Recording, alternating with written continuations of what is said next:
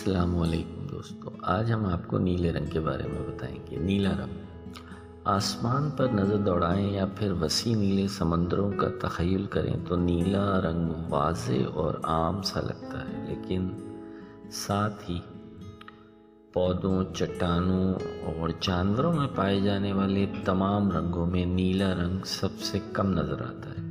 مجموعی طور پر یہ رنگ پودوں میں دس فیصد، جانوروں میں صرف اور صرف ایک فیصد ہوتا ہے جو کہ انتہائی نایاب ہوتے ہیں۔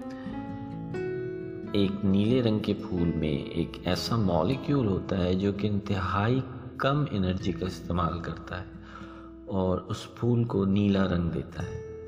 جانوروں میں نیلا رنگ کسی قسم کے کیمیکل پگمنٹ کی وجہ سے نہیں ہوتا، بلکہ ان کے نیلا نظر آنے کا تعلق فزکس سے ہے۔ مثال کے طور پر، نیلے پروں والی تتلیوں میں مختلف نینو سٹرکچرز کی تہیں ہوتی ہیں جو کہ ان کے پروں پر دیکھی جا سکتی ہیں۔ یہ روشنی کے دوسرے رنگوں کو چھوڑ کر صرف نیلے رنگ کا انعکاس کرتی ہیں، جس کی وجہ سے ہمیں ان کے پروں پہ نیلا رنگ نظر آتا ہے۔ پرندوں اور جانوروں کی دنیا میں نیلے رنگ کی کامیابی کے بعد دنیا میں بولی جانے والی زبانوں میں بھی اس رنگ کا نام کافی دیر سے آیا اور اس سے پہلے دنیا سفید، کالے، سبز، پیلے اور سرخ رنگوں سے روشناس ہو چکی تھی۔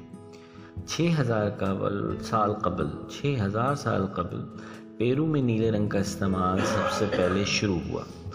قدیم مصریوں نے سلیکا، کیلشیم آکسائڈ اور کاپر آکسائڈ کو ملا کر نیلا رنگ تشکیل دیا۔ اور اس سے اپنے مجسموں کی بناوٹ اور تصنع کا کام شروع کیا۔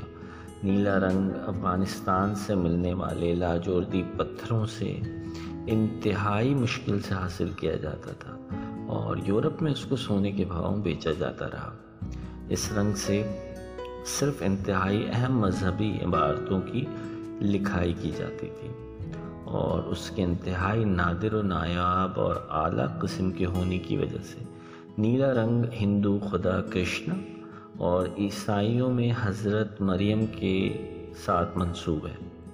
اور اس خوبصورت رنگ کا استعمال مائیکل اینجلو، پکاسو اور وان گوو جیسے اعلیٰ پائے کے آرٹسٹوں نے اپنے فن پاروں میں کیا ہے۔ امید ہے آپ کو یہ معلومات اچھی لگی ہوں گی۔ چینل کو سبسکرائب کرنے کا بہت شکریہ۔ اسی طرح کے ویڈیوز حاصل کرنے کے لیے میرے چینل کو سبسکرائب کر دیں اور بیل آئیکن کو بھی پریس کر دیں تاکہ ہر نئی ویڈیو آپ تک پہنچ سکے۔